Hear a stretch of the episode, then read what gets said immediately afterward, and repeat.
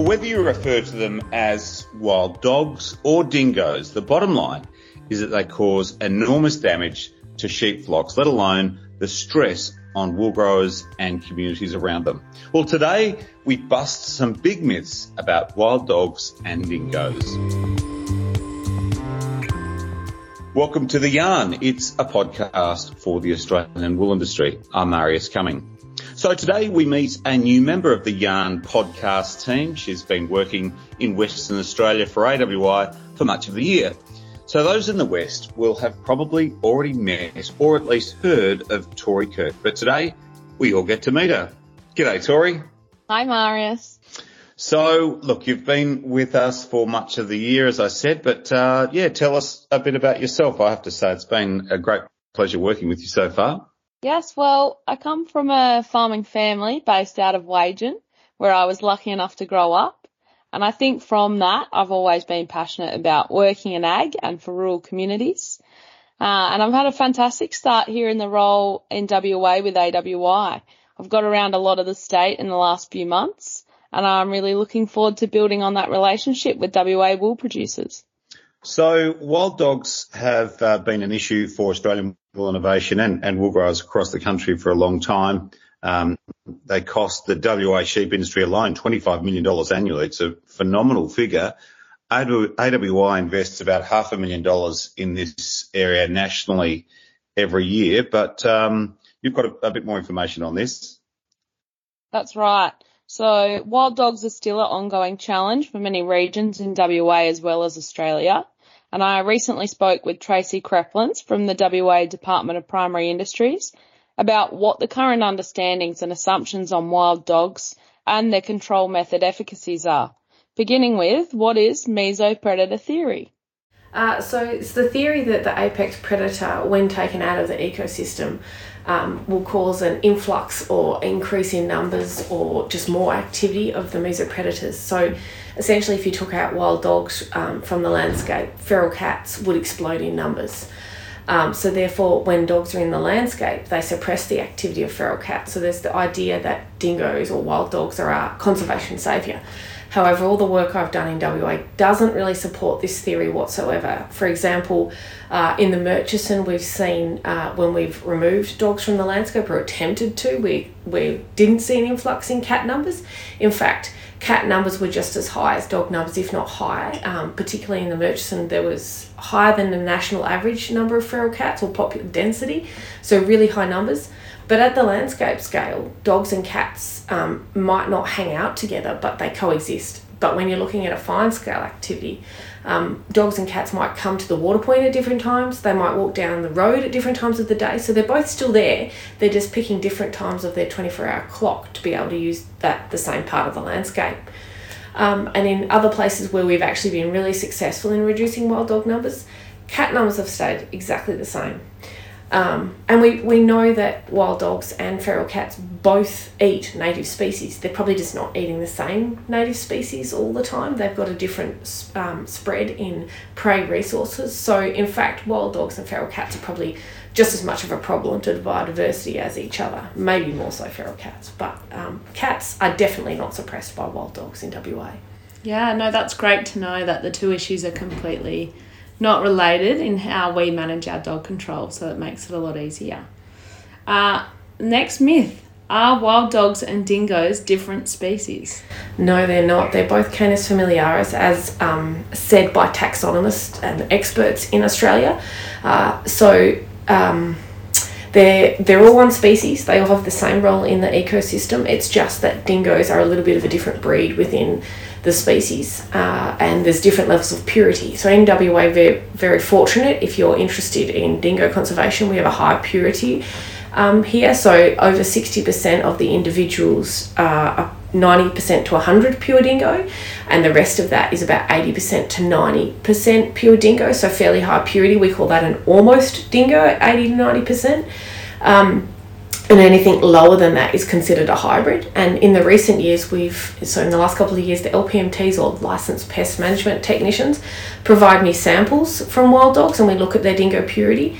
And we found very few that are actually um, hybrids, probably less than what I can count on my hands. So um, there just isn't many about.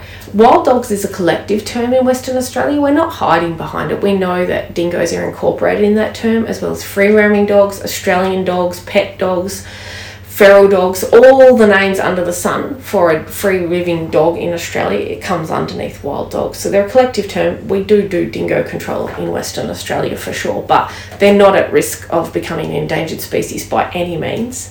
Um, they don't fit the uh, definitions of an endangered species because their range is increasing, their numbers are always up and down, there's definitely not a lack of them, and there's um, reproducing adults, so there's always going to be a supply of them if you've got multiple adults that can produce offspring. And then the other last fact under the difference or the lack of differences between dingoes and wild dogs is that um, science in WA has shown areas where lethal control has been conducted for 40 plus years, there's still high purity dingoes. So that theory that if you're uh, controlling dingoes, then you're more likely to break pack structure and um, create incidences or opportunities for hybridization is just not true. If you can lethally control them for that many years and they're all still pure dingoes, when we don't have an issue there. So, um, all the control we do across the state for livestock protection and biodiversity protection is not going to change the purity of dingo. So that's not an issue in dingo conservation if that's your thing. Yeah, no, that's fantastic. It's great to know that the control that we're already doing isn't impacting them in that way. Mm-hmm. Um, and it really preserves our right to continue doing it 100%. to make our systems continue farming and being able to produce sheep and livestock. Mm-hmm. So that's fantastic. Uh, the real question I want to know though are WA dogs different? No, they're not. Um, they're all the same species, all Canis familiaris across across the continent.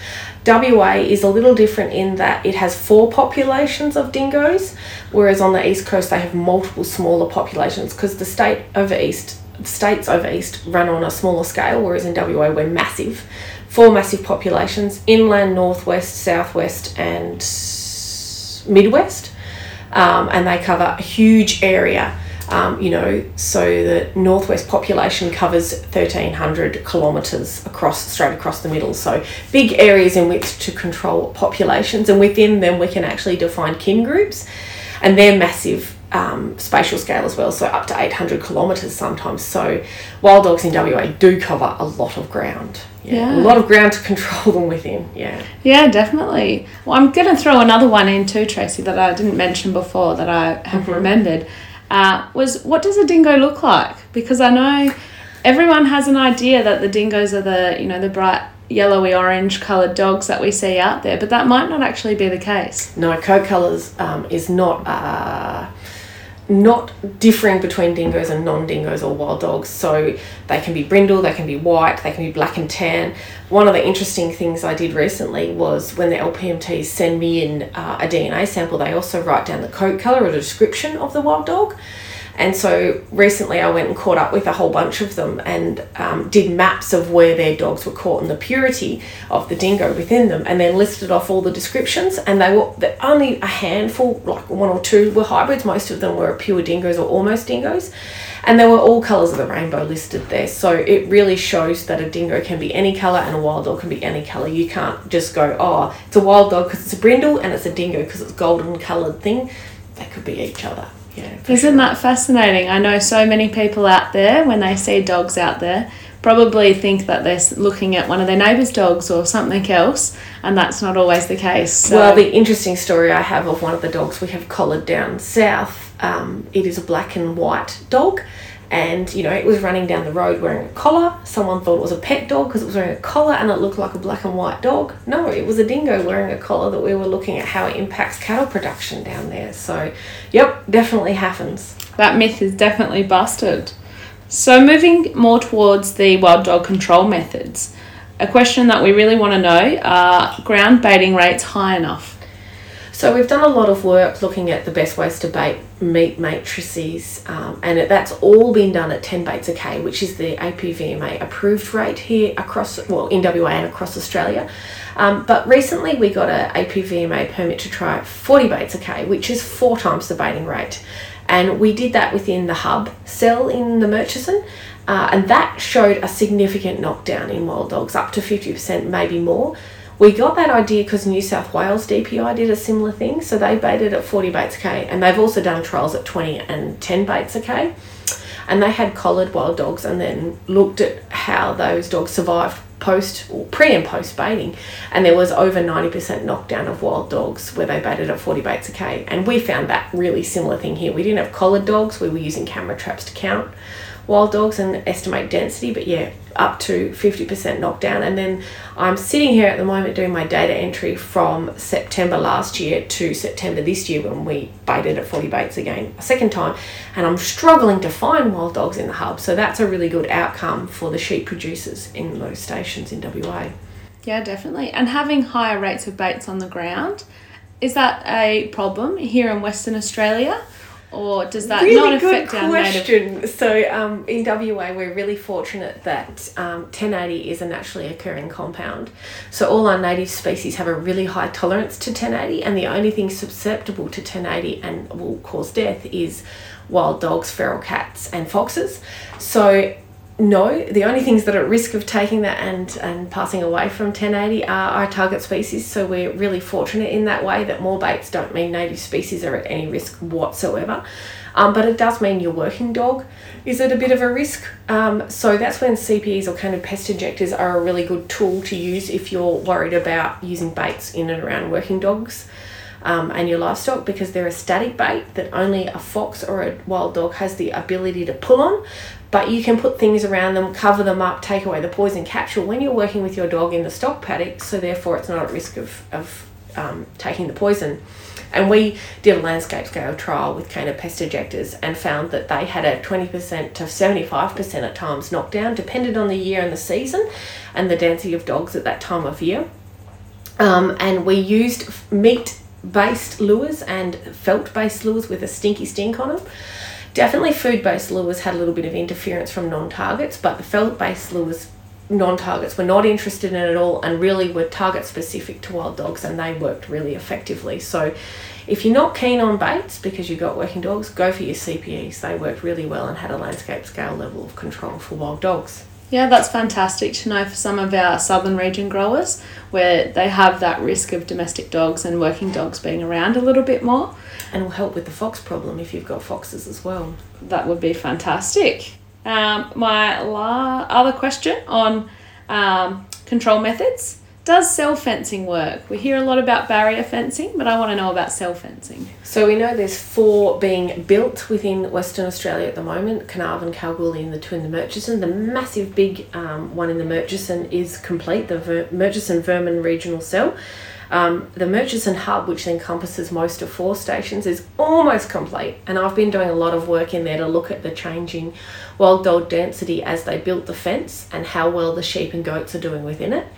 Um, I can definitely say the sheep did much better as the cell got more complete. There's a part of it that is now complete, it's not fully complete.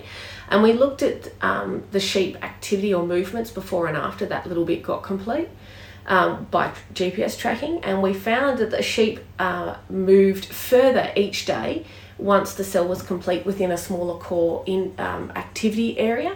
Um, and a couple of other anecdotal changes with the sheep behaviour was that they um, flock sizes were smaller, so they didn't feel like they had to group up so much, and they definitely were grazing further afield, picking the best spots, and their behaviour definitely was less stressful. And that was because the guys have actually worked really hard in there to remove all the wild dogs, and we're finding very few at all exist in the complete part of that cell, not all of it's complete. Other things we noticed was kangaroo numbers didn't explode, which is uh, handy because they're competitors for grazing. Uh, but emus and uh, sheep that were in the incomplete part of the cell uh, definitely dropped in numbers as months went on. Um, and the other interesting fact, jumping back to mesopredator release, uh, is that cat numbers didn't explode where there were absolutely no dogs. So again, there's another example of why mesopredator release theory just doesn't exist in Western Australia. Yeah, great. That's fantastic to see that we're still proving that, even though you already have. It's great to get that reassurance. Um, you were also using a few non-lethal deterrents along with the Murchison cell. Can you tell me a little bit about those? Yes, we tried a couple of those uh, deterrents at a big scale. I mean, there's been a few studies looking at them at a small scale, um, but we did some field trials. So we tried lights. They act like a lure, so don't try using lights for wild dogs. But we had some squawker boxes and some howler boxes to see whether auditory deterrents deter dogs. Squawker boxes are really effective. Um, they're also called dingo beepers in Queensland. Uh, but so they definitely scare wild dogs away. They don't like the noise. Your pet dog wouldn't even like the noise. The trick with them is that they'll work on a size of an area the size of your kitchen. But when you're looking at a station um, paddock, you know, that's the size of a suburb in Perth um, they don't work. You know, they'll scare the dogs off from that small area, but they'll just hop around. And we did lose sheep in the paddock where the squawkers were. Hence why the squawkers are now mostly deployed along our state barrier fence in hard to maintain areas and grids because dogs jump over grids. Um, and they have been really effective at reducing dog activity up to 60%, sometimes more, sometimes a bit less. But um, yeah, the, you do get the odd wild dog that thinks the is not that scary, but majority of them definitely run the other way and you don't see them again. So, which is good because we haven't had learning of this big scary noise. So, yeah, um, definitely an effective tool on a small scale. Yeah, great. Looking at some of your work uh, in your presentation from this as well, I've got to ask you: uh, Is it true that you made Face ID for dogs? So it's not quite Face ID, and it wasn't me. It was a company called Avorta on the east coast. They used um, it's more like body recognition or species recognition. So we've got lots of four G cameras set up in the northern ag zone as a surveillance web to detect or do early detection of dogs if they've popped through the fence where they shouldn't be or they're in existing population because historically dogs were throughout the northern northern ag zone and so these these cameras take an image it goes up to the Avorta platform and they can send you an alert to let you know if a dog's in the space. And that's been really useful. The lucky thing we've noticed recently in the last about four years is that the wild dog numbers um, in the northern ag zone are really really low um, which is great because there was a bit of a risk a few years ago when they were popping up in Gingin and Dalwallinu and places where wild dogs really shouldn't be in the sheep paddock and would be a real um, sad story if we had high numbers of dogs decimating sheep production in the sheep paddock. So these are an early detection tool. Um, and yeah, there's only the odd dog in Latham and Perenjori where there have been historically a lot of dogs in the past. But essentially, the upgrades to the fence and the LPMTs and our early detection has meant that dogs are just disappearing from the northern ag zone, which is a good thing. Yeah. Yeah, what um, a fascinating way to see AI being used. Yeah, we definitely don't want to drop off our activity there because the now the um, issue is um, the outside of the fence. There's high pressure of dogs there, so we need to keep our LPMTs working the fence and the landowners being encouraged to do dog control along there. So that's really important, so they don't get the reincursion. Yeah, no, fantastic. And my last myth for the day: Can dogs keep wild dogs away? Ah, uh, so livestock guardian dogs or Maremmas um, we've done a little bit of work about this. Um, they definitely keep foxes away out of a small paddock. We've definitely had that, and they'll. So my big thing about Maremmas is um, is that people call them a non-lethal tool. Maremmas are not a non-lethal tool. They're a lethal tool. They will interact with the predator you're trying to protect your stock from and kill it. So Maremmas kill foxes in the chicken paddock. Um, we've definitely found the same thing with uh, Maremmas in the sheep paddock, protecting from dingoes or wild dogs. Um, they'll also uh, collect their own food, as in kangaroos, they'll actually eat their own food that way. So we've been looking at how Maremmas protect sheep in the Murchison um, by where the Maremmas are wearing video tracking collars. Um, and some of the sheep are wearing tracking collars as well. And we've definitely recorded that Maremmas stick with their sheep and look after them and do a pretty good job. But they're not perfect because sheep like to go off on their own to give birth, which means they're open to predation. And we have lost some collared sheep to wild dog predation in the Maremma paddock with the sheep. So that's a bit sad. And when wild dog numbers really peak and get really high, so like May this year, there was a wild dog on camera every day um, that's pretty hard for owners to keep up the activity um, and um, pressure on wild dogs to keep them away from their sheep. So we, there was a few losses then. But when they're working really well and they're getting around their whole sheep flock, you know, uh, the producers were seeing a 66% increase in lambing. So that's fantastic. But yeah, it, you have to put a lot of effort into looking after your rams and making sure they're bonded with your sheep. It's not just send them off, have a, have a great time, guys. Um, but when you put the effort in and you really look after your Maremmas and your sheep, they do a really good job. But um, they're not perfect either.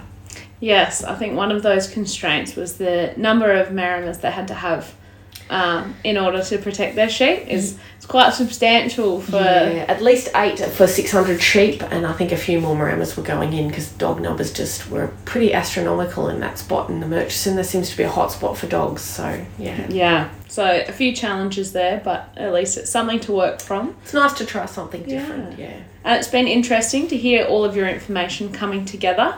Uh, and building the understanding of the wild dog problem, clarifying what's true and what's false, so we can plan for the future. But can you talk to our listeners a little bit more about the practical application? Uh, if you're a grower out there, what's the best method of getting assistance? Uh, and can you talk to me about a couple of the steps that are recommended for wild dog control today? So the number one recommendation for wild dog control is that there's no silver bullet. Uh, we call it the toolbox. So you need to do trapping, baiting, CPEs. If you're into non-lethal deterrence, give it a go. If you're into having guardian animals, give it a go. Fencing, cell-fencing, or barrier fencing, you need a little bit of everything because um, predators are quite intelligent species that learn. Um, most uh, areas where there's wild dog issues have an RBG or recognised biosecurity group in that area, and so you make sure you're in contact with your group and you're allowing the licensed pest, pest technician on your property to do dog control. Um, if you aren't in an area where there's a recognised biosecurity group and you are having wild dog issues, you need to contact us immediately because you're obviously a new area of incursion, which we're always looking out for with our surveillance web. We're hoping to keep that early detection so we can stop wild dog problems and pressure before they become too bad. Um, but yeah, make sure you're in contact with your RBG and you let your LPMT on your property and you play with every tool in the toolbox to stop wild dogs becoming an issue for your sheep pro- flock. Yeah, beautiful. Well, thanks so much for talking to me today, Tracey. It's been fantastic. Um, and it's great that we've shed some light on some of those myths that are out there. Um, and yeah, I'll thank you for speaking to us today. I'm sure we'll see you around plenty. Thanks for letting me have a chat. So that was Tracey Kreplins from the WA Department of Primary Industries. A very informative discussion on wild dogs. You can find more information at the AWI website, wool.com, or you can follow AWI on Twitter, Facebook, and Instagram. And from me, Tori Kirk, thanks for having a yarn with us.